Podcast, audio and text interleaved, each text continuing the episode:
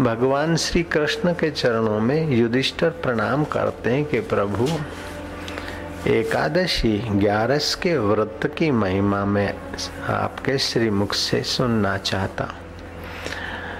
इसको देवशैनी एकादशी करते हैं। इस देवशैनी एकादशी का व्रत रखने से तीनों देवताओं की पूजा का फल मिलता है। तीनों लोगों के पवित्र तीर्थ सेवन करने का फल प्राप्त होता है एकादशी देवशैनी एकादशी अभी तो विज्ञानी भी लोहा मान गए भारतीय धर्म ग्रंथों का कि भगवान की भक्ति के साथ स्वास्थ्य का कितना इन्होंने आविष्कार किया है हिंदुओं ने। अभी विज्ञानी बोलते हैं कि हफ़्ते में एक दिन उपवास रखना चाहिए। कैंसर के रोगी को भी उपवास से फ़ायदा बताते हैं विज्ञानी लोग। लेकिन हमारे ऋषियों ने तो केवल कैंसर के रोगियों के लिए उपवास का फ़ायदा बताया नहीं, सभी लोगों के लिए। जैसे विज्ञानी अभी मानते तो हमारे ऋषियों ने लाखों वर्ष पहले उपवास की महिमा जानी और बताई, वर्णन की। हम जो कुछ खाते पीते हैं, उससे जो रस बनता है, रक्त बनता है, धातु बनता है पंद्रह दिन में एक दिन उपवास करते हैं तो हमारे पाचन तंत्र को थोड़ा विश्राम मिलता है और हमारी जठरा, फिर वो जो रस है चौदह दिन का, उसको ओज बनाने में लगती है। तो शरीर सुदृढ़ रहता है, रोग प्रतिकारक शक्ति दृढ़ रहती है। जैसे रोज रोज रोज काम करने से आप उग जाते हैं, हफ़्ते में एक दिन छुट्टी करते ऐसे पंद्रह दिन में या हफ़्ते में एक दिन पेट को भी छुट्टी दो तो आपका स्वास्थ्य बढ़िया रहता है।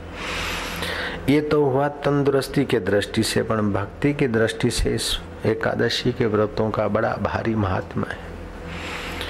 भगवान कृष्ण कहते हैं, युधिष्ठर, ये देवशैनी एकादशी, कोई निर्जला एकादशी, कोई पाप मोचिनी एकादशी, साल में 24 एकादशियाँ आती है, महीने में दो एकादशियाँ आती है। ये चतुर्मास की शुक्ल पक्ष और कृष्ण पक्ष उजाली रात और अंधारी रात। इन एकादशियों को हर गृहस्थी को करनी ही चाहिए। बाकी की एकादशियाँ में उजाले पक्ष की करे, अंधारे पक्ष की कभी न करे तो चले, लेकिन ये चतुर्मास की एकादशियाँ तो सबको करनी चाहिए। इन दिनों में सूर्य के किरण धरती पर कम पड़ते हैं। जठरा थोड़ी मंद होती है। एकादशी का उपवास करने से जठरा पर पाचन तंत्र पर व्यर्थ का प्रभाव कम पड़ेगा। पाचन तंत्र आपका सुयोग्य रहेगा। इन दिनों में आपको भजन, ध्यान, जप करना, मौन रहना, सुमरण करना वो ज़्यादा हितकारी है। इसे चतुर्मास कहते हैं। देवशैनी एकादशी तब से लेकर चार एकादशियों तक के दिनों में साधक लोग अपना साधना का अनुष्ठान करते, मौन का अनुष्ठान करते, जप का स्वाध्याय का आदि करते।